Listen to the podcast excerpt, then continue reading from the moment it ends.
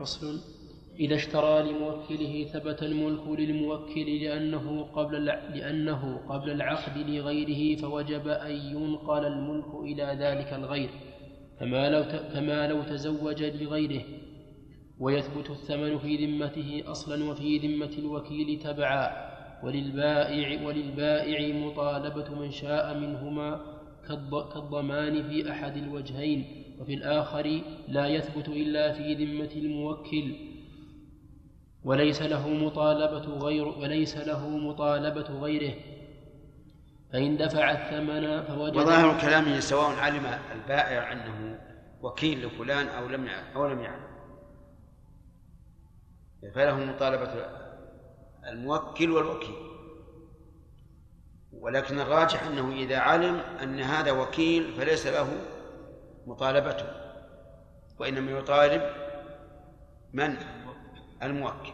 طيب فإن علم بعد ذلك أنه وكيل. وهو وهو فقير هذا الوكيل لا يمكن مطالبته. فذهب إلى الموكل وقال طريقك على الذي اشترى منك أما أنا ما اشتريت منك. فهل يملك موكل هذا؟ لا لا يملك. لأنه قد علم أنه وكيل. فيقول أنت الأصل. ومطالبتي للوكيل فرع. لأن الذي ملك هذا المبيع من؟ الموكل. نعم.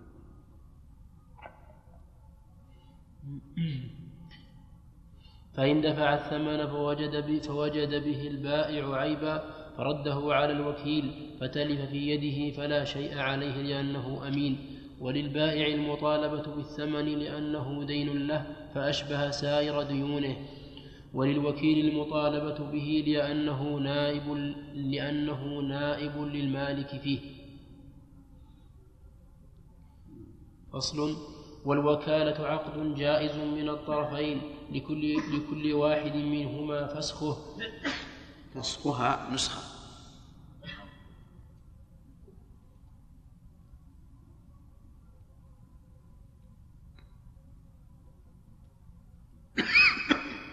لكل واحد منهما فسخها لأنه إذن في التصرف فملك كل واحد منهما إبطاله كالإذن في إبطاله. إبطاله. إبطاله بالنصب. فملك كل واحد منهما إبطاله كالإذن في أكل طعامه. وإن أذن لوكيله في توكيل آخر فهما وكيلان للموكل لا ينعزل أحدهما بعزل الآخر. ولا يملك الأول عزل الثاني لأنه ليس بوكيله وإن أذن له في توكيله عن نفسه فالثاني وكيل الوكيل ينعزل به لأن وكالة الأو لأن وكالة الأول لأن وكالة الأول وعزله له. وإن أذن له في توكيله عن نفسه فالثاني وكيل الوكيل ينعزل به. لأن وكالة الأول ينعزل بطلان وكالة الأول. تصحيح. ينعزل في بطلان وكالة الأول. تصحيح. نعم. إيه أحسن. لا تصحيح أحسن.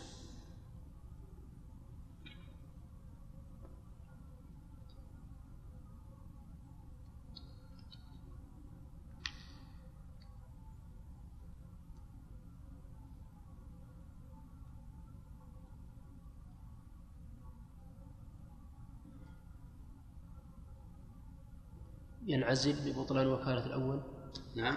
ينعزل ببطلان وكالة الثاني وكيل الوكيل ينعزل ببطلان وكالة الأول. وعزله.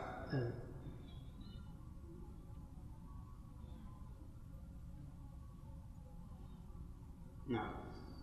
فالثاني وكيل الوكيل ينعزل ببطلان وكالة الأول وعزله. وعزله له. فالثاني وكيل الوكيل ينعزل ببطلان وكالة الأول وعزله له لأنه فرعه فثبت فيه ذلك كالوكيل مع موكله. وللموكل عزله وحده لأنه متصرف له فملك عزله كالأول. هذه أيضا من الأشياء اللي تخفى على العوام. إذا أذن له أن يوكل صار وكيلا. وإن أذن له أن يوكل عن نفسه فالوكيل هو الأول. معلوم؟ نعم. طيب. قال يا فلان أنا وكلتك تبيع هذا هذا الشيء. ووكل إن شئت. يعني وكل في بيعه عني. فحينئذ يكون للموكل وكلا الأول والمأذون له. أما إذا قال وكل عنك. فالوكيل الثاني وكيل عن الوكيل الأول. فللأول الوكيل الأول أن يعزل الثاني. لأنه وكيل. وفي الصورة الأولى ليس له ذلك لأنه وكيل الموكل وهذه من العبارات الدقيقة التي يفرق فيها بين عبارتين متقاربتين واضح الآن ولا غير واضح؟ طيب. نعم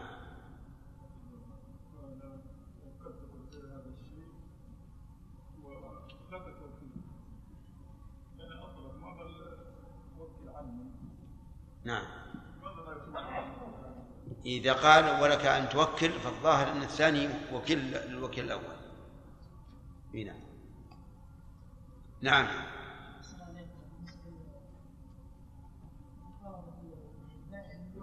بالنسبة؟ نعم. كيف؟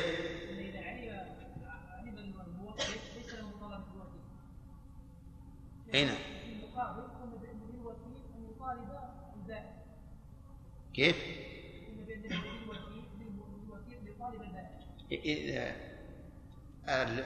البائع الآن إذا باع على الوكيل وهو وهو يعلم أنه وكيل لفلان فهل يطالب الوكيل أو يطالب الموكل؟ هذه المسألة الصحيح أنه يطالب الموكل لأن لأن لأنه انتقل إليه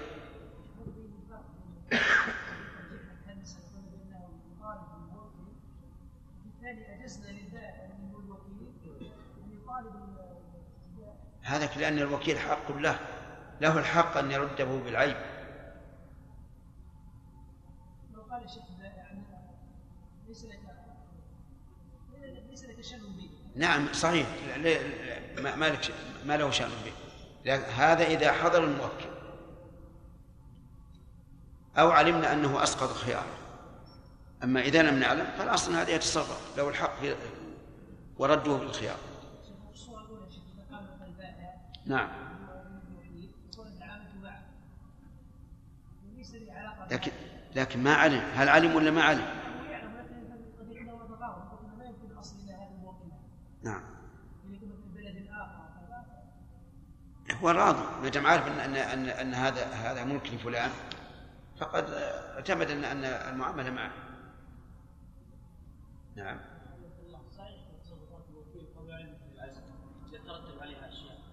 صحيح انه ان أن تصرفه صحيح وأنه لا ينعزل إلا إذا علم بالعزل. اذا اعطي مثلا 10000 يسدد الدين يعطي الوكيل 10000 حتى يسدد الدين فهل يصح له أن يدخل هذه العشرة في بلد ويعطي شيء؟ الله إنه ليس ليس له ذلك لأن هذا سوف يتعب آه، الغريم للذهاب إلى البنك وحمل الشيك وما أشبه ذلك وقد يكون فيه ضرر. نعم؟ يطلب من صاحبه يقول أنا أنا أنت أعطيتني عشرة آلاف وبدل من أروح وفيه عشرة آلاف وأشهد عليه وجعها في البنك في حسابي ثم أحول عليه استأذن.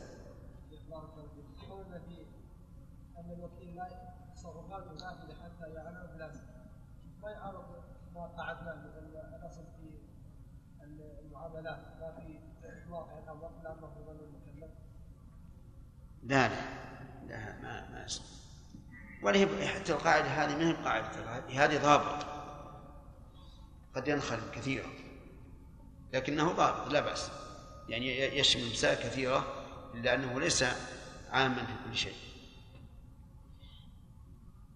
نعم. أبت الساعة.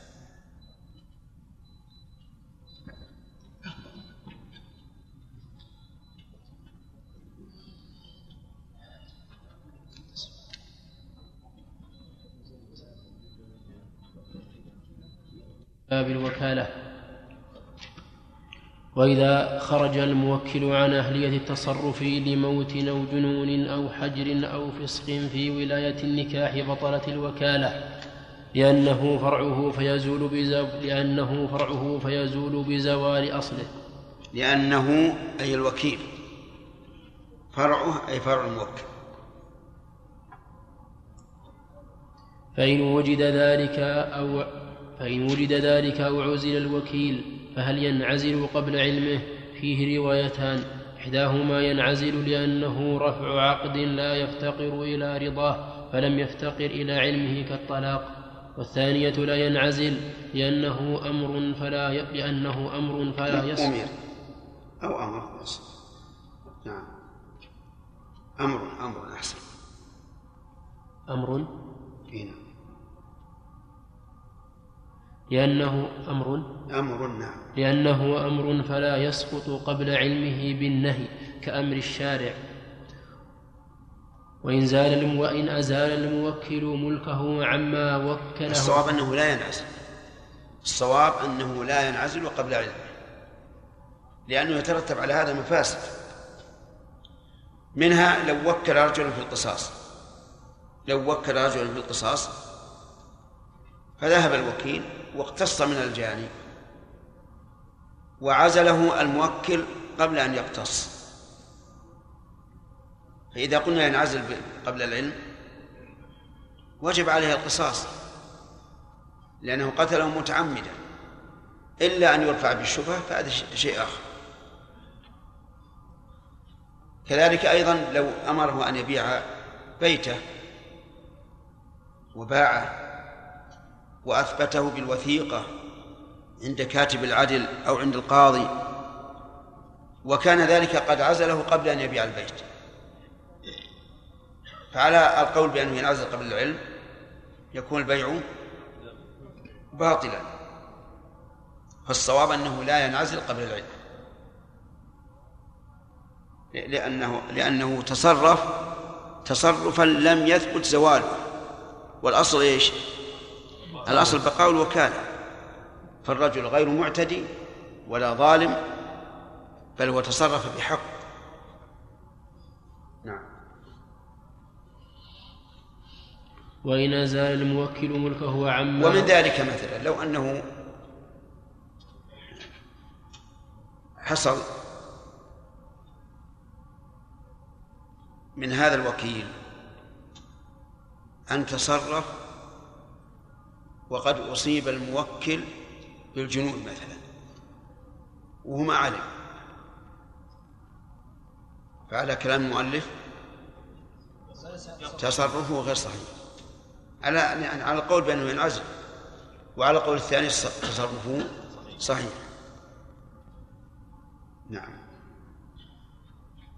وإن أزال الموكل ملكه عما وكله فيه بإعتاق أو بيع أو أو طلاق التي وكله في طلاقها بطلت الوكالة بطلت الوكالة لأنه أبطل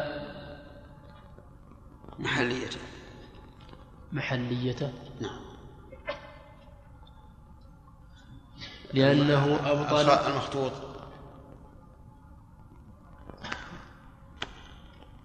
مو موجود؟ أبطل؟ لأنه أبطل المحلية عندك؟ ها؟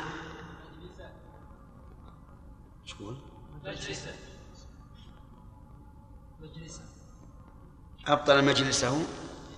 لا يمكن ما نقطها لا ما هي مجلسة. لا محلية أقرب. لأنه أبطل محليته. وهذا أيضا ينبني على مسألة العزل قبل العلم.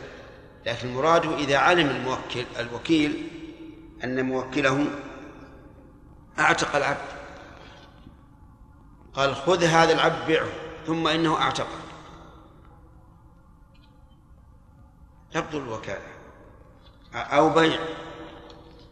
قال خذ هذه الدار بيعها وأخذها وباعها نعم قصدي ثم علم الوكيل أن صاحبه باعها فإن الوكالة تبطل. لأن تصرفه فيها بالبيع يدل على أنه عدل عن الوكالة. ولكن لو قال الوكيل إنه تعب بالسوم عليها والمنادات وما أشبه ذلك فهل يستحق على الموكل أجرة أو لا؟ نعم. الصحيح أنه يستحق. لأن الفسخ الآن ممن الفسخ من الموكل. والوكيل لم يجد منه أي تقصير. ولو قلنا إنه لا يلزمه لصار كل إنسان يوكل شخصا. يسوم على هذا البيت. فإذا سام عليه وتعب في ذلك ذهب الموكل إلى آخر سائم ثم إيش؟ باع عليه وترك ذاك بلا شيء. الصواب أنه يستحق من أجرة المثل أو مما قدر له بقدر ما تعب فيه. طيب طلاق المرأة التي وكله في طلاقها. إنسان وكل شخصا قال وكلتك في طلاق امرأتي ثم طلقها. فهل يقول الوكيل الآن أنا أطلقها أيضا؟ الجواب لا. لكن لو قال قائل هي الآن في العدة وهي رجعية والرجعية يلحقها الطلاق على على كلام الفقهاء. فهل يملك الوكيل أن يطلق الآن؟ نقول لا يملك. وإن كانت الرجعية يلحقها الطلاق؟ لأن لأن لو قلنا أن الرجعية الحق والطلاق فإن الوكيل لا يملك الطلاق كما لو وكله في طلاقها مرة واحدة فلا يملك أن يطلقها مرتين. نعم. وإن وطئ الزوجة أو دبر العبد أو كاتبه بطلت الوكالة لأن ذلك يدل على رجوعه إذ لا يجتمع مقصود هذه التصرفات مع البيع والوطء يدل على رغبته في زوجته. وإن وكله في الشراء بدينار فتلف على كل حال مسألة الوطي قد يقول قائل ما يدل على أنه عجل عن توكيده في الطلاق. وقد يقال إنه عجل لأن كونه يطأ يمتنع أن يطلق الوكيل في هذه الحال لأن الطلاق في طهر جامع فيه لا يجوز. والقاعدة في هذا أن كل تصرف من الموكل يدل على رجوعه عن على عن الوكالة فإنه يقتضي بطلانها. هذه القاعدة.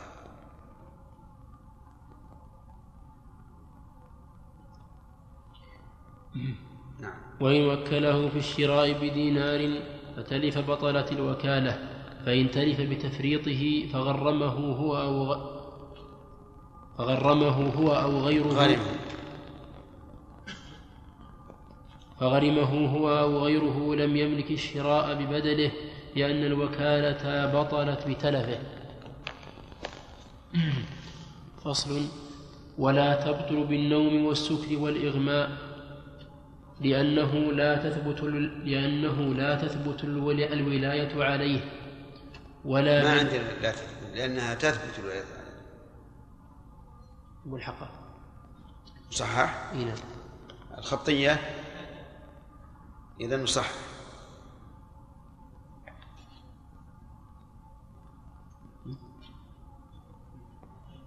به أيضا. نعم. لا تثبت الولاية به. به.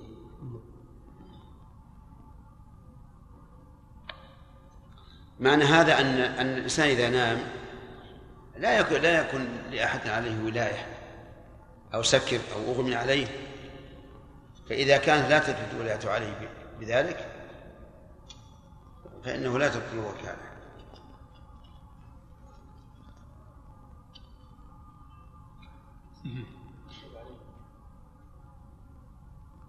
لا تثبت الولاية به. ولا تبطل بالنوم والسكر والإغماء لأنه لا تثبت الولاية به ولا بالردة لأنها لا تمنع ابتداء وكالته فلا تمنع استدامتها. ولا بالتعدي فيما وكل فيه.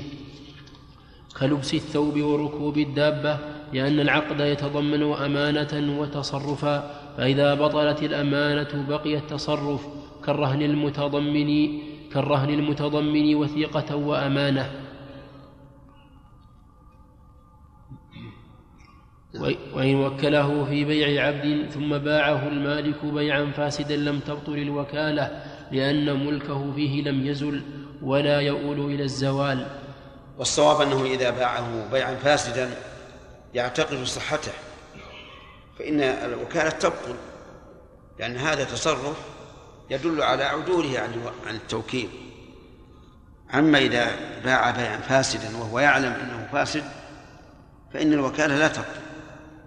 كما لو باع بعد أذان الجمعة الثاني ما وكله في بيعه. فهنا نقول إذا كان يعلم أن البيع فاسد فهذا بيع لاغي لا يترتب عليه أثر. أما إذا كان لا يعلم فلا شك أن بيعه إياه دال على إيش؟ على فسخ الوكالة. نعم. وإن وكل وإن وكل زوجته ثم طلقها لم تنعزل لأن الطلاق لا ينافي الوكالة ولا يمنع ابتداءها. يعني وكل زوجته في إيش؟ زوجة نفسها لا. وكل زوجته في بيع الشيء أو شراء الشيء. ثم طلقها لم تنعزل لأن الطلاق لا ينافي الوكالة.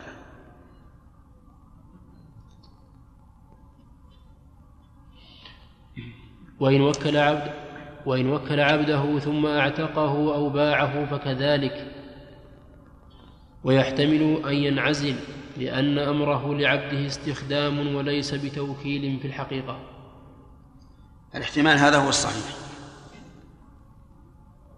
لأنه حين يأمر عبده يقول يا فلان بع هذا الشيء ليس بتوكيد بل هو إيش؟ استخدام. ولأن العبد بالعتق ملك نفسه فلا أمر لسيده عليه.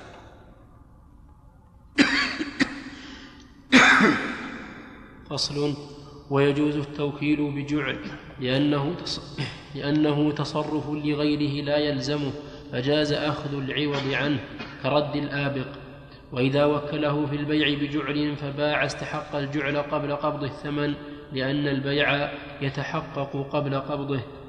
فإن قال في التوكيل فإذا سلمت إلي الثمن فلك كذا وقف استحقاقه على التسليم إليه لاشتراطه إياه. وإن قال ما ذكره أولا خلاف ما عليه الناس الآن. الوكيل في البيع لا يستحق الجعل إلا إذا سلم الثمن. يعني الدلال الآن لو أنه باع آه باع السيارة مثلا والسيارة عليها 500 ريال فباعها ثم جاء لصاحبها قال بعت السيارة أعطنا 500 ريال. على كلام المؤلف يلزم بتسليمها 500 ريال.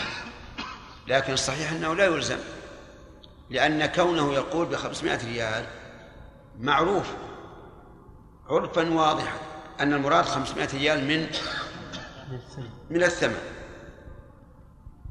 نعم. وإن قال وإن قال بع وإن قال بع هذا بعشرة فما زاد فلك صح وله الزيادة. لأن ابن عباس كان لا يرى بذلك بأسا. طيب هذا صحيح؟ بشرط أن يكون الموكل عنده علم بالثمن.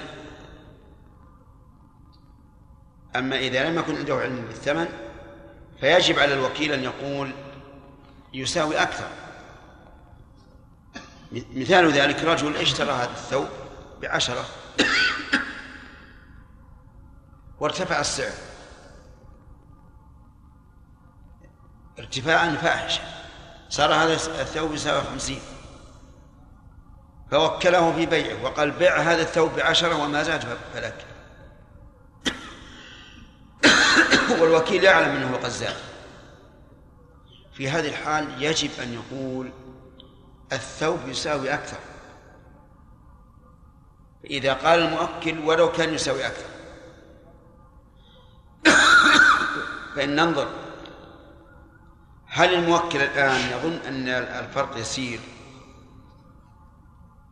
فقال ولو كان يساوي أكثر إن كان الأمر كذلك قلنا لابد أن يقول الوكيل يساوي خمسين. يبين له. لقول النبي صلى الله عليه وسلم لا يؤمن أحدكم حتى يحب لأخيه ما يحب لنفسه. ولقوله صلى الله عليه وسلم من أحب أن يزحزح عن النار ويدخل الجنة فلتأته منيته وهو يؤمن بالله واليوم الآخر وليأتي إلى الناس ما يحب أن يؤتى إليه. نعم.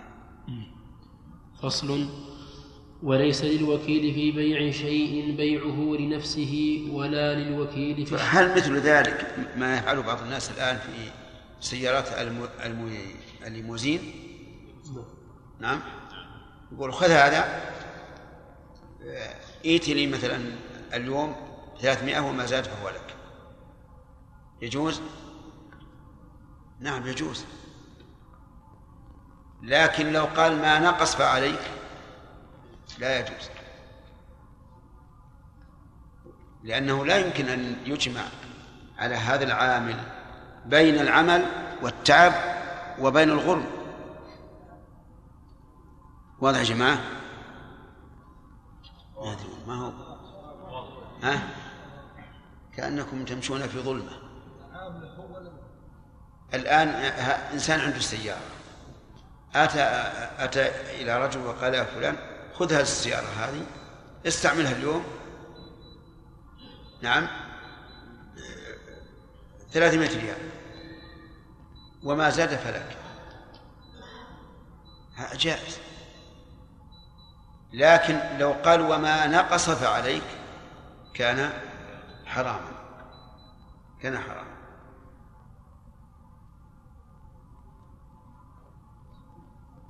واضح الآن؟ طيب. كيف مو واضح؟ طيب هذه 300 ريال هذا نعم. طيب الله حصلنا 200 يا أخي. طيب تعب مثل مثل المضارب؟ المضارب ربما يتعب ويضرب الأسفار يمين وشمال ولا ولا يربح. كالمضارب تماما لكن المحذور أن يقول وما نقص فعليك. هذا ما يجوز.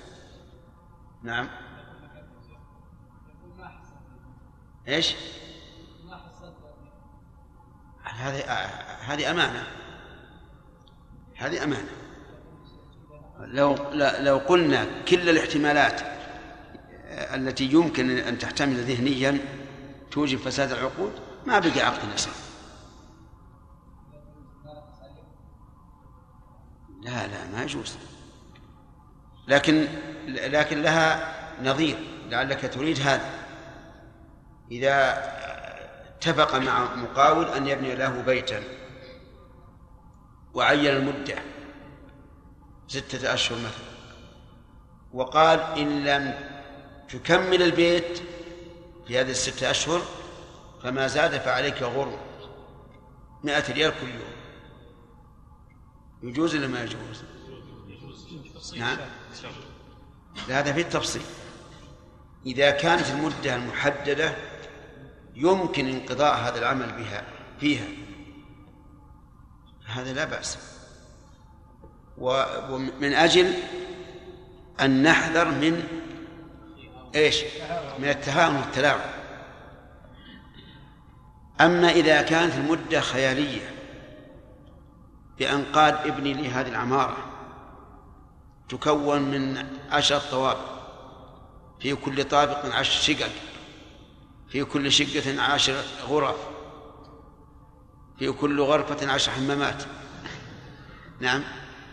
المدة ستة شهور. يجوز؟ هذا ما يجوز. يعني هذا مثل القمار.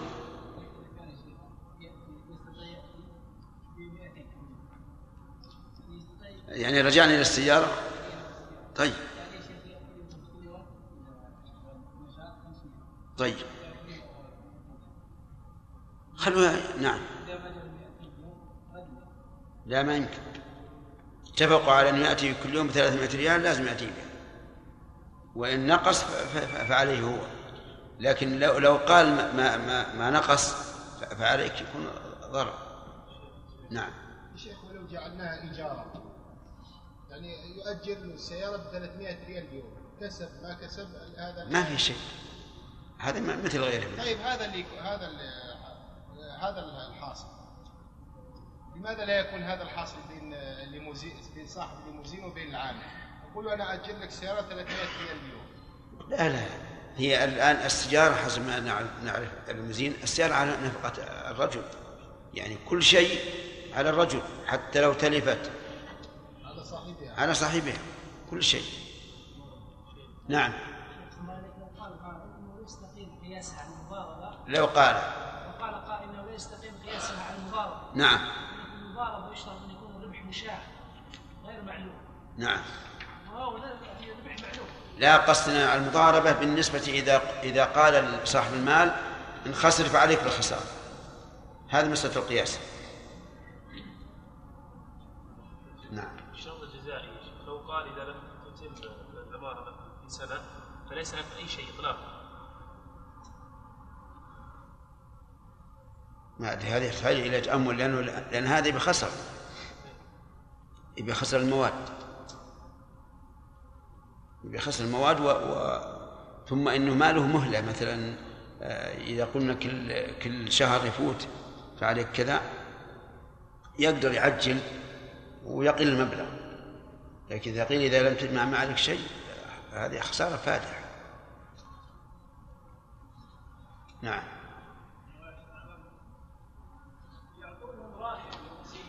نعم. أي.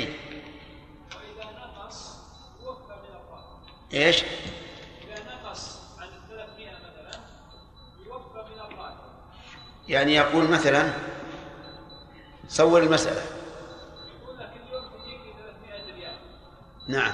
وله في الشهر 1000 ريال واذا نقص عن 300 في اليوم الأول مثلا أي. لا ما يجوز. لأن الراتب يملكه بالعقد. فكأنك أخذت من ماله فحمل التوكيل عليه ولأنه تلحقه تهمة ويتنافى الغرضان فلم يجز كما لو نهاه. وعنه يجوز لأنه امتثل أمره وحصل غرضه فصح كما لو باع أجنبيا. وإنما يصح بشرط أن يزيد أن يزيد على مبلغ ثمنه في النداء ويتولى ويتولى النداء غيره لت- لتنتفي التهمة. قال القاضي ويحتمل أن لا يشترط ذلك. وكذلك الحكم في بيعه لوكيله أو طفل يلي, يلي عليه أو ولده أو والده أو مكاتبه أو تزويجه لابنته إذا وكله أن يتزوج له لأنه يتهم في حقه ويترك الاستقصاء عليهم. عندكم في حق ولا في حقهم؟ الخطية. حقه إيه.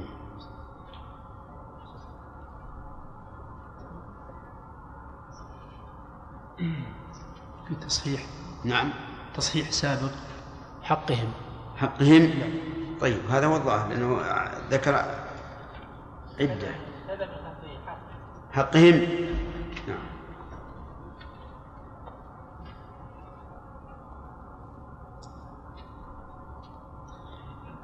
أظن المعنى مفهوم. إذا وكل في بيع فإنه لا يبيع على نفسه. يعني قلت خذ هذا الكتاب بيع. فإنه لا لا يشتريه لنفسه.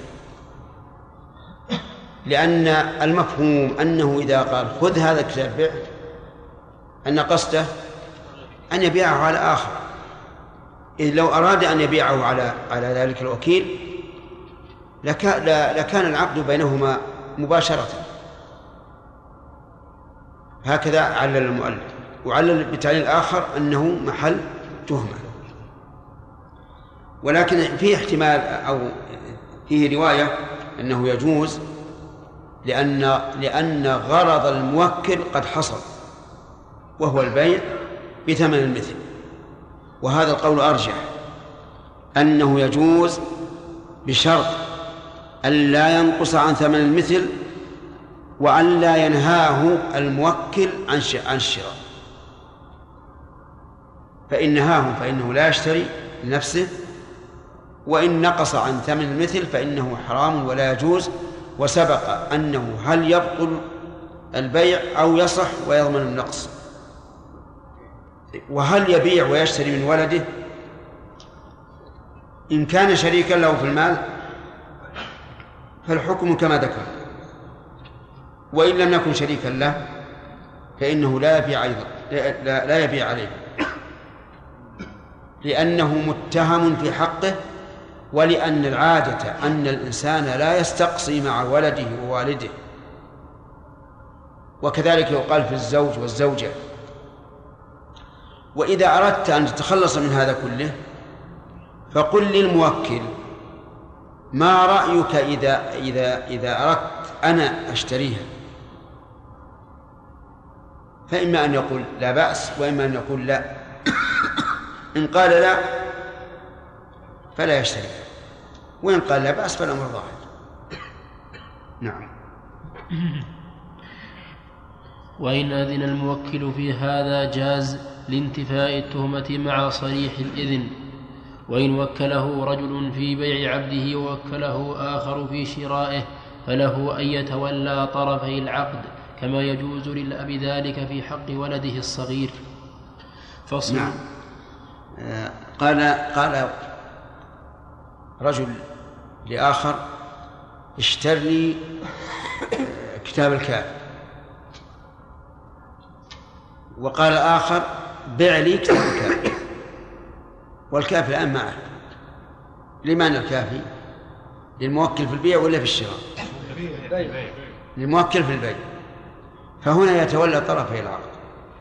وكيف يقول؟ هل يقول بعت هذا الكتاب على نفسي بالوكالة عن عن الموكل البيع واشتريته آه، بنفسي بالوكالة عن فلان؟ أو يقول بعت هذا على فلان الثاني؟ يعني لا يحتاج أن يأتي بإجابة وقبول بل يقول بعت هذا الكتاب على فلان. وفي هذه الحال يشهد لئلا يحصل لبس لأنه إذا قال بعت هذا لفلان أو نوى بقلبه أنه باعه لفلان قد لا يطلع عليه. ومثل ذلك ابن العم يتزوج بنت عمه ليس لها ولي إلا هو. ماذا يقول؟ يقول تزوجت بنت عم أو زوجت نفسي بنت عم لكن في النكاح لا بد من من الشهود. نعم. فصل. فإذا وكل عبدا في شراء عبد من سيده جاز لأنه يجوز أن يشتري من غير سيده فجاز, من فجاز منه كالأجنبي. وإن وكله في شراء نفسه جاز لأنه يجوز أن يشتري غيره فجاز أن يشتري نفسه. كالأجنبي فإن قال السيد ما اشتريت نفسك إلا لنفسك عتق لإقرار سيده بحريته. والقول قول السيد في الثمن لأن الظاهر ممن باشر العقد أنه له قوله عتق رحمه الله هذا فيه فيه نظر. إذا قال السيد ما اشتريت نفسك إلا لنفسك ما اشتريت نفسك إلا لنفسك يقول يعتق هذا فيه نظر. لأنه قد يكون قد يكون أراد أن يعتقه وهذه الصيغة لا لا تقتضي العتق. والأصل بقاء الملك وعدم الحرية. حتى يوجد آه، شيء صريح ينقل الملك. نعم. والقول قول السيد في الثمن لأن الظاهر ممن باشر العقد أنه له. ولو وكله سيده في اعتاق نفسه أو وكل غريمه في إبراء نفسه صح لأنه وكيله في إسقاط حق نفسه فجاز كتوكيل الزوجة في طلاقها. وإن وكل غريمه في إبراء غرمائه لم يملك لم يملك إبراء نفسه كما لو وكله في حبسهم لم يملك حبس نفسه. وإن وكله في تفرقة صدقة لم يملك صرفها إلى نفسه لأنه مأمور بإعطاء غيره. قال أصحابنا ولا يملك إعطاء ولده ووالده لأنهم كنفسه ويحتمل, جوا ويحتمل جواز ذلك لأن لفظه يعمهم ولا قرينة تخرجهم. الظاهر الصواب الجواز. جواز إعطائهم ما دام قد اتقى الله ولم يحابهم أما كونه يأخذ لنفسه فهذا فيه نظر. يعني ما قاله المؤلف صحيح فإذا أعطيت مثلا هذا الرجل ألف ريال قلت فرقه في الزكاة لا لا يحل له أن يأخذ لنفسه حتى وإن كان من أهل الزكاة. لأنه لأن الذي أعطاه لو أراد أن يبر أن أن يبره إيش؟ لا أعطاه مباشرة. لكن هل من المستساغ أن يقول لمن أعطاه دراهم يفرقها زكاة؟ هل من المستساغ أن يقول أتأذن لي إن كنت من أهلها؟ هذا ينبني على هل يجوز لمن كان من أهل الزكاة أن يسألها؟ و والصواب؟ الصواب أنه يجوز. لمن كان محتاجا أن يسأل إذا أصابته فاقة كما جاء في حديث قبيصة.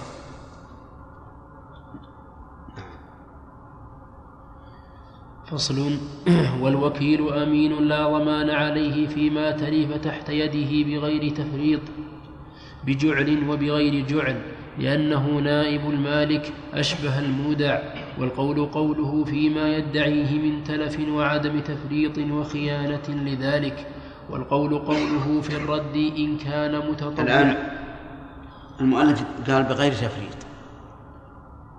فهل نقول إنه نقص لأنه ينبغي أن يقال بغير تفريط ولا تعدي؟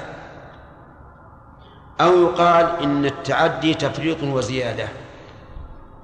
الجواب الثاني لكن لو ذكره لكان أحسن. الوكيل أمين. لا ضمن عليه فيما تلف بيده بغير تفريط. وكذلك ولا تعدي والفرق بين التعدي والتفريط أن التفريط ترك ما يجب. يعني إهمال ما يجب عليه.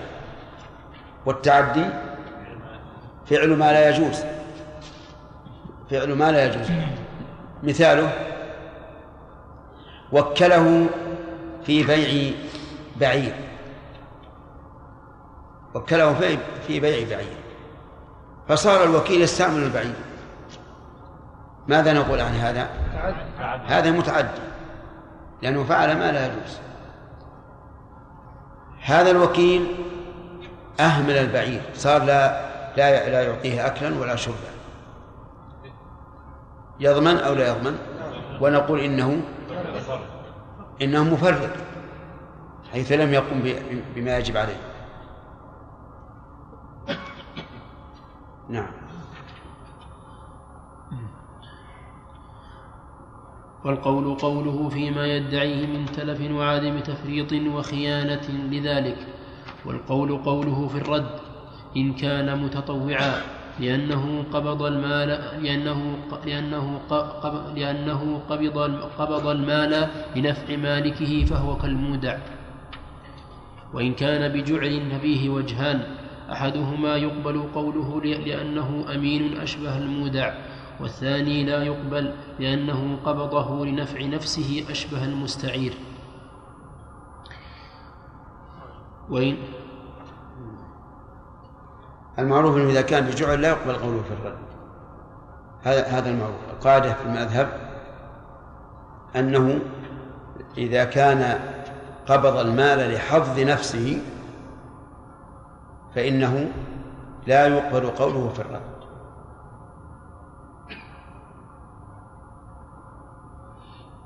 وإذا كان لحظ مالكه قبل وإن كان لحظهما لم يقبل. مثال الذي يقبضه لحظ مالكه المودع. المودع قبض المال لحظ من؟ لحظ مالكه. يحفظه له. هذا يقبل قوله في الرد. ودليل ذلك قوله تعالى ما على المحسنين من سبيل والثاني الذي قبضه لحظ لحظهما كالمستأجر. المستأجر بيده العين المستأجرة. لحظه ولا لحظ مالكها؟ لهما جميعا. لحظه لأنه يستوفي المنافع التي عقد عليها ولحظ مالكها لأنه سوف يعوض عن هذه المنافع بالأجرة. هذا أيضا لا يقبل قوله في الرد. لا يقبل قوله في الرد لأنه قبض المال لمصلحته. الثالث إذا قبضه لمصلحته الخاصة. كالمستعير. المستعير قبض المال لحظ من؟ لحظ نفسه. هذا لا يقبل قوله في الرد. أما مسألة الضمان فالصحيح أن جميع الأمناء لا ضمان عليهم إلا بتعدي أو تفريط. والأمناء كل من قبض المال بإذن بإذن الشرع أو بإذن المالك. هذا الأمين كل من كان المال تحت يده بإذن من الشارع كولي اليتيم أو بإذن من المالك كالوكيل والمستأجر والم... و... آه، ومن... ومن أشبه. أفهمتم؟ طيب.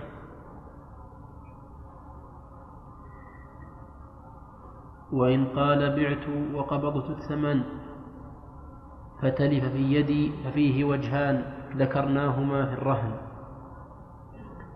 وإن اختلفا في أصل الوكالة فالقول قول من ينكرها لأن الأصل عدمها. وإن اختلفا في دفع المال إلى الوكيل فالقول قوله لذلك فإن أنكره ثم اعترف به ثم ادعى تلفه أو رده لم يقبل لأن خيانته ثبتت بجحده. وكذلك الحكم في المودع. وإن أقام بدعواه بينة ففيه وجهان. لكن لو قال إني أنكرته ناسيا. ثم تذكرت فهل يقبل قوله أو لا يقبل؟ ينبغي أن ينظر في هذا إلى حال الشخص. إذا كان من أهل الصدق والأمانة قبل قول.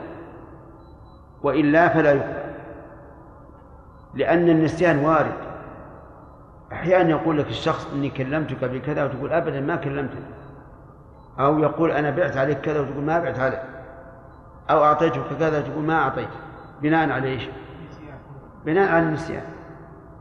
فإذا ادعى أنه نفى ناسيا ننظر إذا كان من أهل الصدق والأمانة وجب قول قبول قوله وإلا فلا يجب.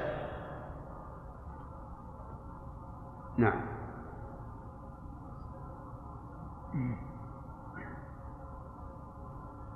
ما في أحد يسأل. وفي أسئلة يا عبد الرحمن؟ نعم. في آخر الدرس خمس دقائق خمس دقائق. يبقى الآن باقي أقل من خمسة أنا سمعت ساعة أعلنت نعم باقي أربع دقائق هل تعتبر نية المزكي بتحديد الصنف المعين؟ كيف؟ هل تعتبر نية المزكي بتحديد الصنف المعين في الزكاة؟ مثل إيش؟ شخص أعطي مال لسداد دينه فوجد أن المال أكثر من من دينه نعم. سدد دينه وصرف بقيه على الفقراء. لا ما يجوز. يعني من أخذ لشيء لم يصرفه بغيره. هذا القاعدة. فمن أخذ لقضاء الدين فإنه لا يصرفه في في في حاجة الفقر. ومن أخذ لحاجة الفقر فإنه يجوز أن يصرفه في الدين. لم يستطع رده لنفسه؟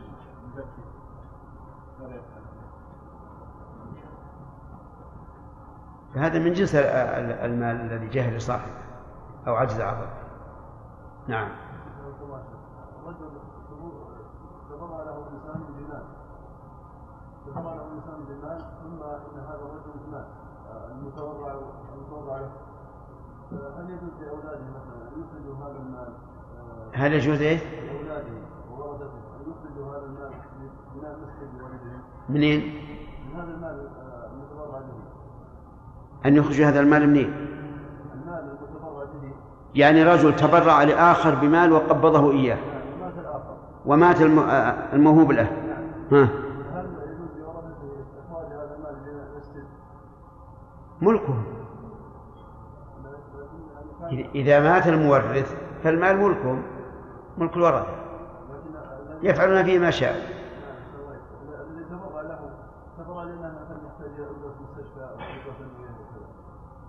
على كل حال هو ملكه.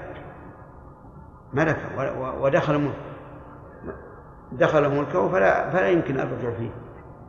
نعم. خالد. إيش؟ نعم. ولكن نعم. ماذا يجب عليه؟ حرام عليه. لكن إذا قلنا بجواز تصرف الفضول في هذا وأخبر المالك وقال إني رأيت نفسي محتاجا فإنها تجزي.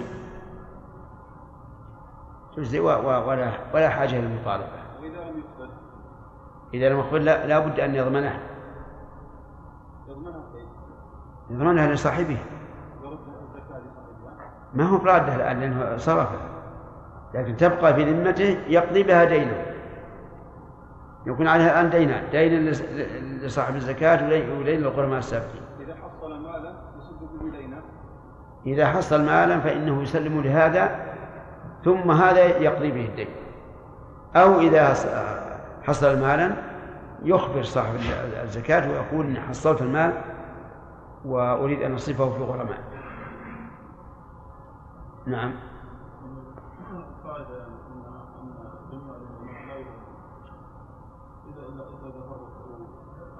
نعم. على هذا لماذا لا نقول كان لا المستعجل هذا التفصيل اللي قلنا في مسألة أنه قبضه لنفسه أو لغيره هذا في الرد. والرد غير الضمان لا لا ما إلا إذا إذا تعدى أو فرد كل من أخذ عينا بإذن من الشارع أو إذن من مالكها فإنه أمين. لا ضامن عليه إلا بتعدي أو تفريط. أما مسألة الرد فهو شيء آخر. نعم. الشيخ بارك الله فيك. رجل أخرج زكاة ماله ثم اعطاها لمستحقيها ولم يخبرهم أنها زكاة. هل تجزئه؟ هي نعم. تجزئه إذا كان من عادتهم أن يأخذ الزكاة. لكن إذا كان من عادتهم أنها صدقة. نعم. إذا كان من عادتهم ال- العبرة بنيته هو. ما داموا من أهل الزكاة فالعبرة بنيته نعم. الشيخ أحسن الله جمع من الناس يخرجون الزكاة كل عام ويعطونه لابن عم له كل الأسرة. فيزكي معهم العام القادم. ثم يجمعون العام القادم ويعطونه لواحد غيره. كل زكاة للقبيلة أو للأسرة. نعم. ولا يجوز هذا؟ هو هو جائز من الناحية الشرعية. يعني يجوز أن تعطي الزكاة شخصا تكفيه سنة. لكن من الناحية العرفية والعادية ما لا ينبغي. ما كثير شيخ يعطونه شيء ممكن يشتري وابوه ويشتري مزرعة وكذا يكون تاجر. العام القادم يزكي معه. يعني يعطون أكثر من اللازم؟ لا ما يجوز. الفقير لا يعطى أكثر من من- من مؤونته فقط. يعني إذا قدرنا أن هذا الرجل مؤونته كل شهر ألف ريال نعطيه كم؟ 12000 ما نعطي أكثر. هذه العادة عندكم موجودة؟ بعض الناس يشتروا العقارات علشان يزكي معهم في العام القادم؟ يعطونه كل الزكوات الأسرة إيه. كل التجار في الأسرة في القبيلة نعم. يجمعونه ويعطونه واحد من الفقراء. والعام القادم يز- يزكي معه. لا أنه يزكي لكن يعطونه يشتري عقار وكل شيء. لا شيء مال كثير شيء يكون يعني كل الناس يزكون جبرا حتى الذي لا يزكي يزكي لابد هذه ضريبة هذه. كويس. واللي أنت قلت وإن أقام بدعواه بينة. نعم. هذا هو نعم يا شيخ. طيب يعني ما هذا ما في فصل أبدا. سم. طيب قال في أثناء الفصل؟ ما قال في أثناء الفصل. قال فصل ما. أجل. قال المؤلف في أثناء فصل. طيب. قال الم... قال المؤلف رحمه الله تعالى في أثناء فصل وإن أقام بدعواه بينة ففيه وجهان أحدهما تقبل لأنها شهدت بما لو أقر به لثبت فقبلت كما لو لم ينكر والثاني لا تقبل لأنه مكذب لها بجحده فإن كان جحوده أنك لا تستحق علي شيئا. سمع قوله في الرد والتلف لأنه لم ينكر القبض يعني إن كان جحوده بمعنى أنك لا تستحق وليس بمعنى أنني لم أقبض منك فهذا له وجه. ولهذا يقبل. شيخ عندنا لأنه مكذب بها. نعم. لأنه مكذب بها. بجحده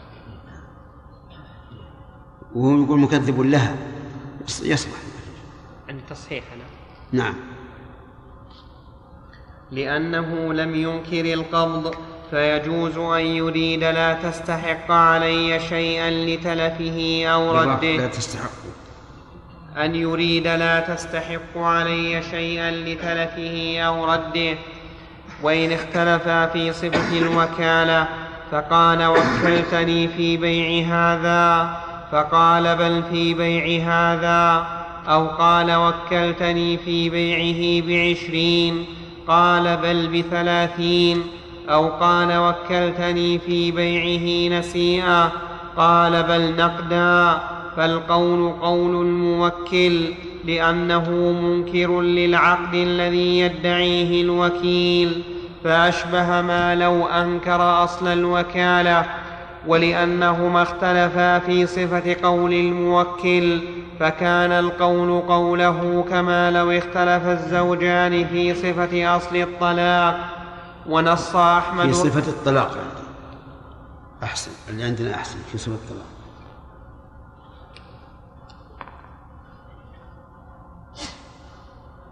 كما لو اختلف الزوجان في صفة الطلاق ونص أحمد رضي الله عنه في المضارب على أن القول قوله والوكيل في معناه لأنه أمين. المضارب أحسن لأن المضارب هو الذي يتصرف في المال والمضارب هو الذي يعطي المال. ونص أحمد رضي الله عنه في المضارب على أن القول قوله والوكيل في معناه لأنه أمين في التصرف فكان القول قوله في صفته كما لو اختلفا في بيع الثوب المأذون في بيعه. والراجح أنه ينظر للقرائن. إذا كان القرينة تدل على آه، قول ال- الموكل عملنا بها. وإذا كان تدل بالعكس عملنا بها. فمثلا إذا قال إنك أذنت لي في بيعي بعشرين فقال بل بثلاثين. ونحن نعرف أن هذا لا يمكن أن يصل إلى ثلاثين. فالقول قول من؟ الوكيل.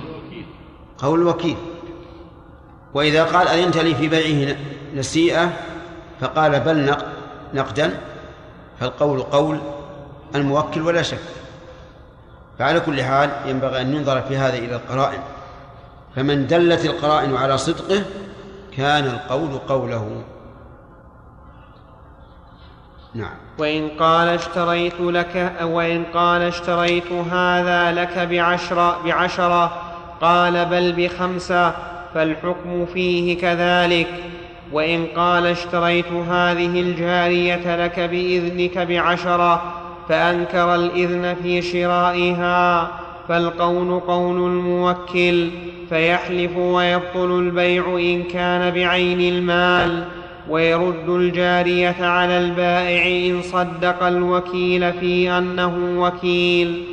وإن أنكر أن الشراء لغيره فالقول قوله وعلى الوكيل غرامة الثمن لموكله وتبقى الجارية في يده ولا تحل له لأنها ليست ملكا له. فإن, فإن أراد استحلالها اشتراها ممن هي له في الباطن. فإن أبى بيعها استحب للحاكم أن يرفق به ليبيعه إياها. كذا عندكم أن يرفق به؟ خطية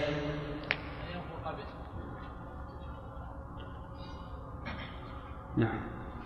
ليبيعه إياها ولا يجبر لأنه عقد مراضاه فإن أبى فقد حصلت في يده لغيره وله في ذمة صاحبها ثمنها فأقرب الوجوه فيها أن يأذن الحاكم له في بيعها ويوفيه حقه من ثمنها لأن الحاكم باعها في وفاء دينه فإن قال صاحبها إن كانت لي فقد بعتكها بعشرين فقال القاضي لا يصح لأنه بيع معلق على شرط ويحتمل أن يصح لأن هذا شرط واقع يعلمانه فلا يضر جعله شرطا كما لو قال إن كانت جارية فقد بعتكها. والصحيح أنه يصح. الصحيح أنه يصح حتى البيع المعلق بالشرط المحض. صحيح. لعموم قول الله تعالى يا أيها الذين آمنوا أوفوا بالعقود. وقول النبي صلى الله عليه وسلم كل شرط ليس في كتاب الله فهو باطل. وقوله المسلمون على شروطهم إلا شرطا حل حراما أو حرم حلالا. فصل. فإن قال تزوجت لك فلانة بإذنك فصدقته المرأة وأنكره فالقول قول المنكر لأن الأصل معه ولا يستحلف لأن الوكيل لأن الأصل معه ولا يستحلف لأن الوكيل يدعي حقا لغيره وإن ادعته المرأة استحلف لأنها تدعي صداقها عليه فإن حلف برئ من الصداق ولم يلزم الوكيل لأن حقوق العقد تتعلق بالموكل فإن كان الوكيل ضمنه لها فلها مطالبته به وليس لها نكاح غيره لاعترافها أنها زوجته فتؤخذ بإقرارها. ولا يكلف الطلاق لأنه لم يثبت في حقه نكاح ويحتمل أن, ويحتمل أن يكلف لإزالة احتمال لأنه يحتمل صحة دعواها. فينزل فينزل منزلة النكاح الفاسد ولو مات. هذا الاحتمال هو الصحيح لا شك. هذا فيلزم بأن يطلق ويقال لا يضر. لا يضرك شيء. لا يلزمك نفقة ولا غير نفقة وإنما تطلق من أجل أن تفك أسر المرأة. لأن يعني كونها تبقى بلا, بلا زوج هذا ضرر عظيم. فهذا الاحتمال هو الصحيح. ولو مات أحدهما لم يرثه الآخر لم. لم يرثه الآخر لأنه لم يثبت صداقها فترث. وهو ينكر أنها زوجته فلا يرثها. باب الشركة. يجوز عقد الشركة في الجملة لما روى أبو هريرة عن النبي صلى الله عليه وسلم أنه قال يقول الله تعالى أنا ثالث الشريكين ما لم يخن أحدهما صاحبه. فإذا خان أحدهما صاحبه خرجت من بينهما. الشركة هي اج- الاجتماع. اجتماع في استحقاق أو تصرف. فاشتراك الورثة في التركة اجتماع في إيه؟ في استحقاق. وشركة المضاربة والعنان وما أشبهها هذه اجتماع في إيش؟ في تصرف. فالشركة لا تخرج عن هذين القسمين. إما اجتماع في استحقاق وهذه لا تحتاج إلى عقد وإما اجتماع في تصرف وهذه تحتاج إلى عقد. والأصل الأصل جواز الشركة. الأصل جواز الشركة. لقوله تعالى وإن كثيرا من الخلطاء لا يبغي بعضهم على بعض إلا الذين آمنوا. فقولوا إلا الذين آمنوا يدل على جواز الخلطة. ثم الحديث الذي أشار إليه المؤلف الذي ذكره المؤلف واضح. نعم. رواه أبو داود وتكره شركة الذمي إلا أن يكون المسلم يتولى البيع والشراء قوله أنا أنا ثالث الشريكين كون الله تعالى ثالثهما لا شك أنه يستلزم نزول البركة في هذه الشركة وتيسير الأمور لهما. فإذا خان أحدهما الآخر خرج الله من بينهما ونزع البركة من بينهما. نعم. وتكره شركة الذمي إلا أن يكون المسلم يتولى البيع والشراء لما روى الخلال بإسناده عن عطاء قال نهى رسول الله عن مشاركة اليهودي والنصراني إلا أن يكون البيع والشراء بيد المسلم ولأنه لا يأمن معاملتهم بالربا والعقود الفاسدة. الحديث هذا كما ترون مرسل فهو من أقسام الضعيف. لكن لا شك أن الذمي والمراد بذلك الكتابي من اليهود والنصارى تكره مشاركتهم إلا إذا كان تدبير الشركة يد المسلم. فلا, فلا بأس. فصل. والشركة على أربعة أضرب أحدها أحدها شركة. لا أحدها. يعني هذه جملة مستقلة. أحد مبتدأ والثاني وما بعده خبر.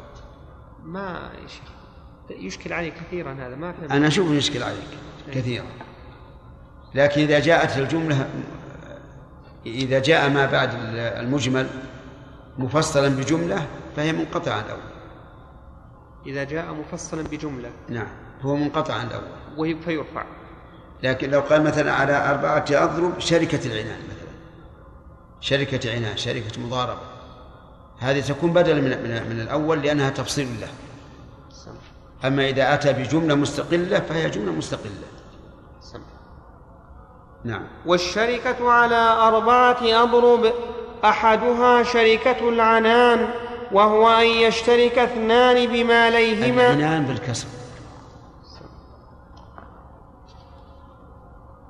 أحدها شركة العنان وهو أن يشترك اثنان بماليهما على أن يعملا فيه ببدنيهما والربح بينهما فإذا صحت فما تلف من المالين فهو من ضمان تصورتموها ولا لا؟ تصورتم الشركة هذه؟ كل واحد منهم يجيب المال اللي عنده ويخلطانه ثم يتصرفان فيه. نسمي هذه الشركة عناء.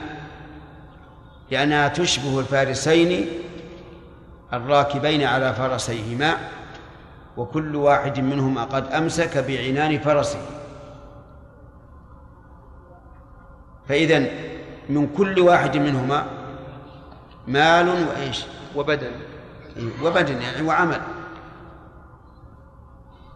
إذا قال قائل ما الفائدة من هذه الشركة؟ قلنا الفائدة أنه ربما يعرض شيء. قيمته كثيرة. والواحد منهما لا يستطيع أن يدفع القيمة. فيشتركان فيه. ففيها فائدة. نعم. فما تلف من المالين فهو من ضمانهما وإن خسرا كانت الخسارة بينهما على قدر المالين. لأنهما صارا كمال واحد في ربحه فكذلك في خسارته والربح بينهما على ما شرطا. إذن الخسارة على قدر المالين. فإذا كان أحدهما أتى بمئتين والثاني أتى بثلاث وخسر خمسين. كيف نوزع الخسارة؟ أخماسا. الذي أتى بمئتين نقول عليه عشرون. والذي أتى بثلاث نقول عليه ثلاثون. طيب. أما الربح فعلى ما شرط. لو قال الربح بين نصفين جاز ذلك. ويكون الأكثر مع صاحب الخمسين. لأنه لو كان الربح على حسب المالين لكان لصاحب الخمسين؟ ثلاث لا خمس. الربح.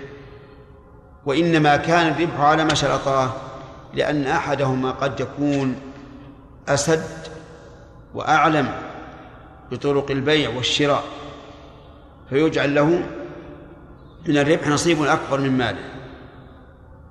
نعم. والربح بينهما على ما شرطاه لأن العمل يستحق به الربح وقد يتفاضلان فيه لقوة أحدهما وحرقه فجاز أن يجعل له حظ من الربح كالمضارب.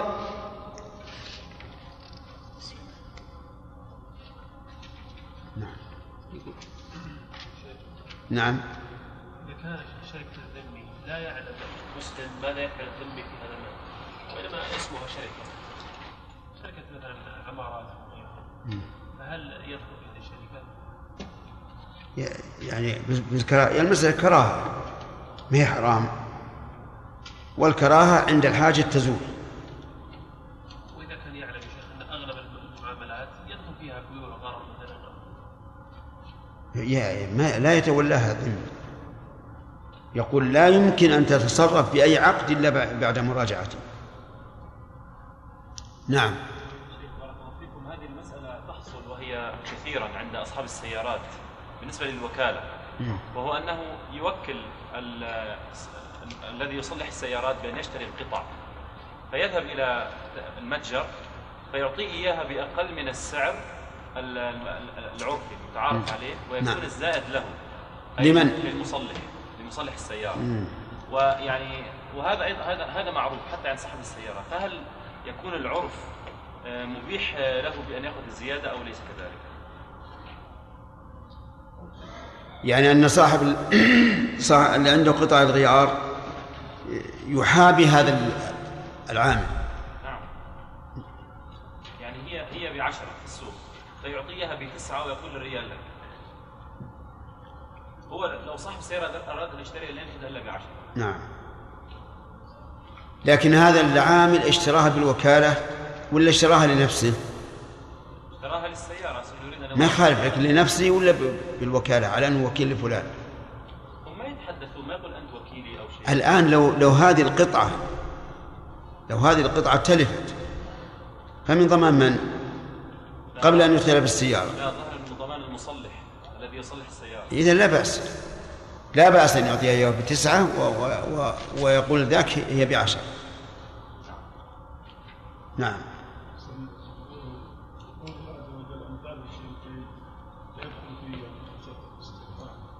إيش؟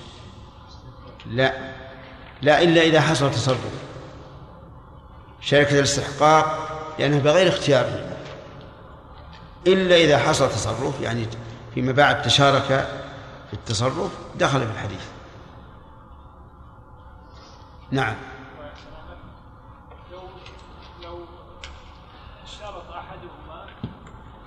صاحب المال الأقل أن ما عليه خساره الخسارة لابد أن تكون على قدر المالين لا يمكن يشترط فيها سوى ذلك. يعني مشكلة إذا صارت الخسارة على واحد منهم مشكلة.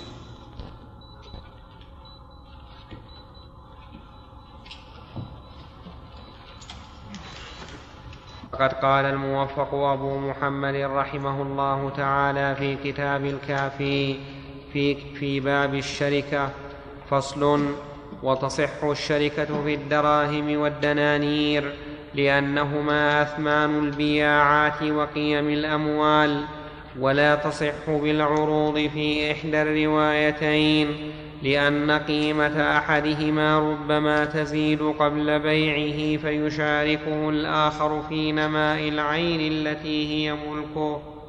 والثانية تصح الشركة بها ويجعل رأس المال ويجعل رأس المال قيمتها وقت العقد لأن مقصودها نفوذ تصرفهما في المال المشترك وكون ربحه بينهما وهذا ممكن في العروض. والحكم وهذه الرواية الثانية الصحيحة يعني مثلا إذا أراد شخصان أن يشتركا شركة عنان فلا بد أن يأتي بالدراهم أو أو الدنانير. فإن أتي بالعروض بأن جاء أحدهما بالسيارات وجاء الثاني بمعدات أخرى وقالا نشترك في هذه شركة عنان فالمذهب لا يصح لأن القيمة قد تزيد وقد تنقص في أحدهما والصحيح أن ذلك جائز وتقدر القيمة وقت العقد. فيقال كم تساوي سياراتك؟ قال تساوي عشرين ألف. والثاني كم تساوي المعدات؟ قال عشرة آلاف. يكون رأس مال صاحب السيارات كم؟ النسبة. الثلثين. وهذا الثلث. فنقول الآن اشترك في مال أحدهما أتى بثلثيه والثاني أتى بثلث. وهذا هو الذي عليه العمل الآن. هو الذي عليه عمل الناس. نعم. والحكم في النقرة والمغشوش والفلوس كالحكم في العروض لأن قيمتها تزيد وتنقص فأشبهت العروض. ولا تجوز الشركة بمجهول ولا جزاف. لأنه لا يمكن الرجوع به عند الم عند المفا عند المف عند الم عند الم عند المفاضلة. مفاصلة.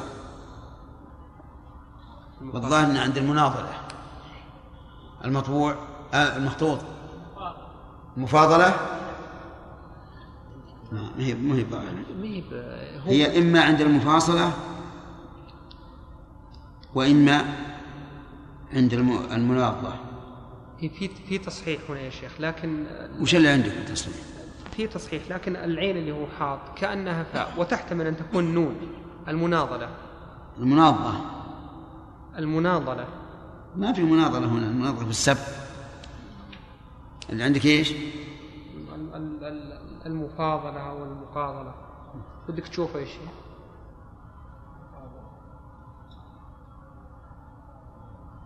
الصواب المفاصلة. يعني إذا تفاصل وفسخت الشركة لا يمكن الرجوع في شيء مجهول.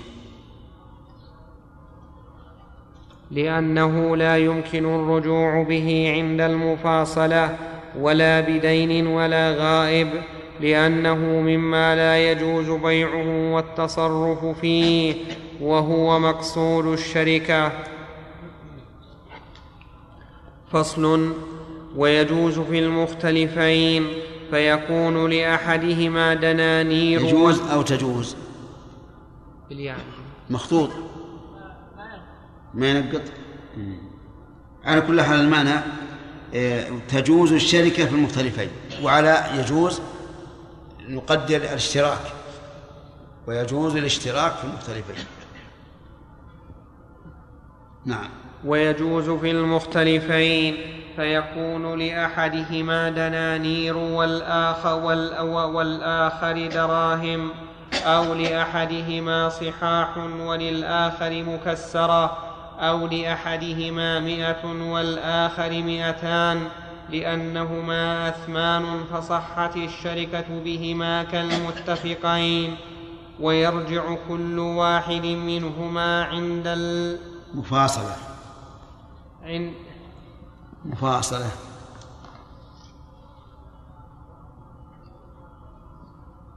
ويرجع كل واحد منهما عند المفاصلة بمثل ماله. نص عليه لأنها أثمان فيجب الرجوع في مثلها كالمتفقين. وتجوز هذا بناء على ما كانوا يعرفونه. أن الدرهم بالنسبة للدينار لا يزيد ولا ينقص. فعشر دراهم عن دينار اثنا عشر درهما عن دينار. لا يزيد ولا ينقص. فهنا نقول لا فرق بين أن تكون من هذا الدنانير ومن هذا دراهم. لأن الظاهر أن قيمة الدينار آه، اثنا عشر درهم. بدليل أن ندية اثنا آه، ألف مثقال ذهبا واثنا عشر ألف درهم من فضة. مما يدل على أن السعر في ذلك الوقت كان الدينار كم؟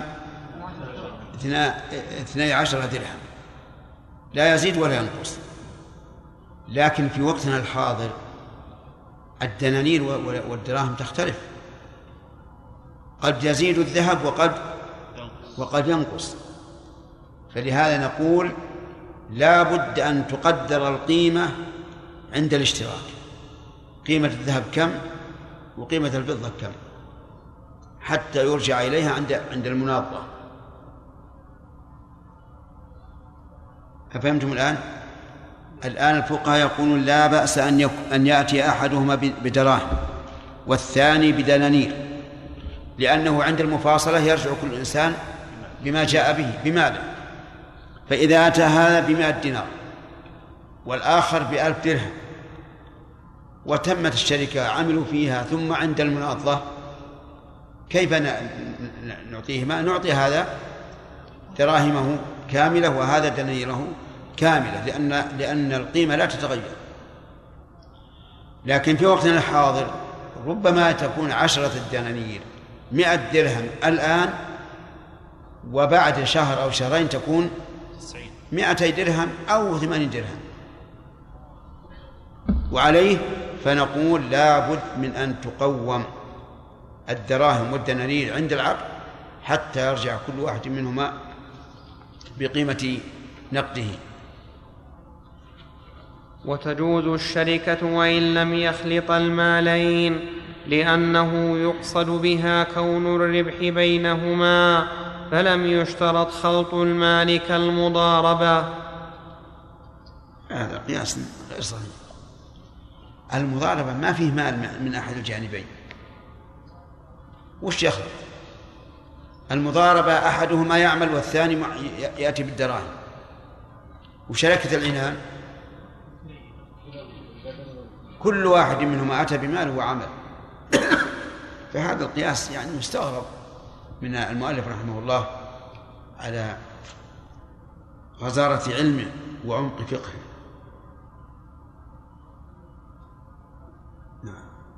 فصل ومبناها على الوكالة والأمانة لأن كل واحد منهما بتفويض المال إلى صاحبه أمنة وبإذنه له في التصرف وكله ولكل واحد منهما العمل في المالين بحكم الملك في حصته والوكالة في حصة شريكه وحكمها في جوازها وانفساخها حكم الوكالة لتضمنها للوكالة. فإن عزل أحدهما صاحبه قبل ان ينض المال فذكر القاضي أن ظاهر كلام أحمد رضي الله عنه أنه لا ينعزل أنه لا ينعزل حتى ينض. كالمضارب إذا كالمضارب إذا عزله رب المال. وقال أبو الخطاب ينعزل لأنها وكالة فإذا عزله فطلب أحدهما البيع والآخر القسمة. أجيب طالب القسمة. لأنه يستدرك ما يحصل من الربح بالقسمة فلم يجبر على البيع بخلاف المضارب. وهذا إنما يصح إذا كان الربح على قدر المالين فإن زاد ربح أحدهما عن ماله لم يستدرك ربحه بالقسمة فيتعين البيع كالمضاربة.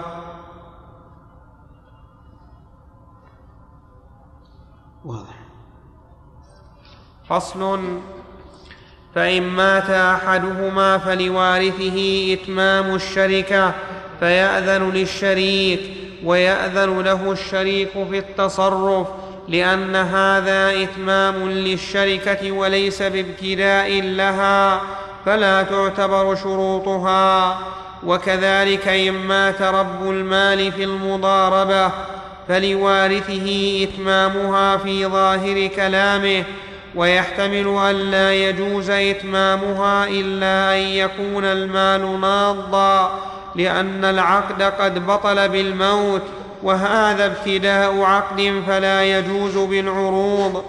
وإن مات عامل المضاربة لم يجز إتمامها إلا على الوجه الذي يجوز ابتداءها لأنه لم يخلف أصلا يبنى عليه. ولو كان مال الشركة والمضاربة موصى به والموصى له كالوا نعم.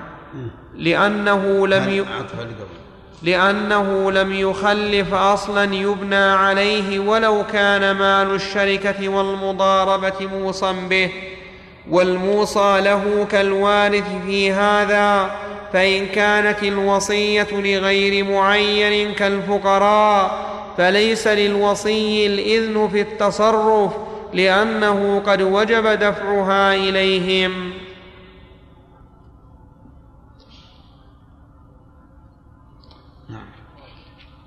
نعم. نعم.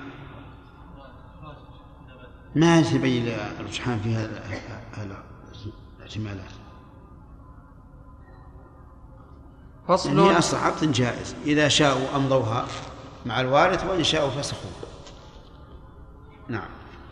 فصل ولكل واحد من الشريكين أن يبيع ويشتري مساومة ومرابحة وتولية ومواضعة ويقبض المبيع والثمن ويقبضهما ويطالب بالدين ويخاصم فيه ويرد بالعيب في العقد الذي المساومه أيها أحسن والمرابحه أو التولية؟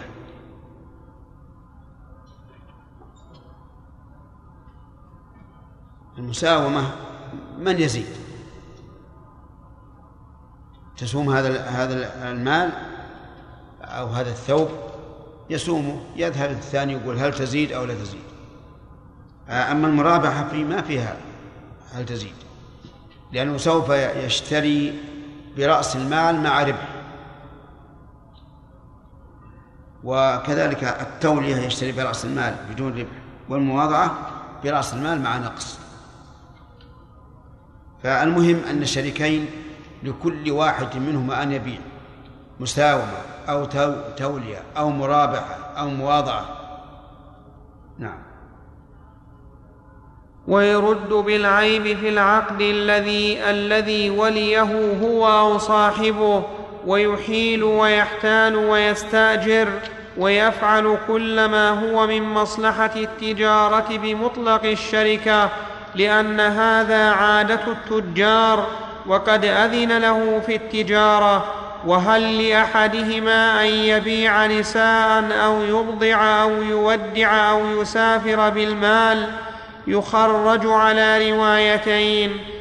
إحداهما له ذلك لأنه عادة التجار ولأن المقصود الربح وهو في هذه أكثر. والأخرى لا يجوز لأن فيه تغريرا بالمال. وهل له التوكيل؟ يخرج الصحيح أنه جائز إذا رأى المصلحة. يعني يقيد الجواز بما إذا رأى المصلحة. فإذا رأى المصلحة ببيعه نساء أو أن بالسفر به فلا بأس. وهل له التوكيل يخرج على الروايتين في الوكيل لأنه وكيل وإذا, وك وإذا, وك وإذا وكل أحدهما فللآخر عزله؟ الصحيح أنه له أن يوكل. والفرق بينه وبين الوكيل المجرد أن الوكيل المجرد ليس له حظ في هذا المال الذي وكل فيه وهذا شريك له حظ. فلن يوكل إلا من يرى أن في توكيله مصلحة. فلهذا نقول يجوز لأحد الشريكين في شركة العنان أن أن يوكل سواء استأذن من صاحبه أو لم يستأذن. نعم. وإذا وكل أحدهما فللآخر عزله لأنه وكيله وهل له أن يرهن ويرتهن؟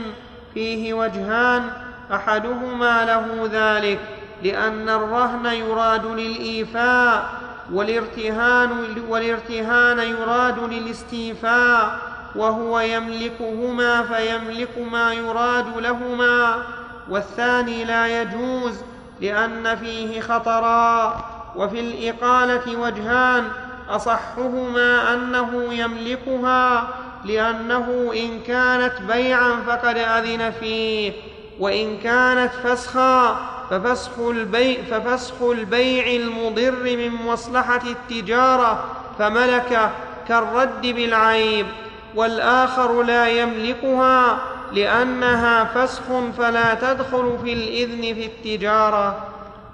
والصواب أن هذا جائز. أن لكل واحد منهم أن يتصرف بما يرى أنه مصلحة سواء في البيع نساء أو في الإقراض أو في الإقالة أو غير ذلك. فصل وليس له أن يكاتب رقيقه ولا يزوجه ولا يعتقه بمال ولا يقرض ولا يحابي لأن ذلك ليس بتجارة.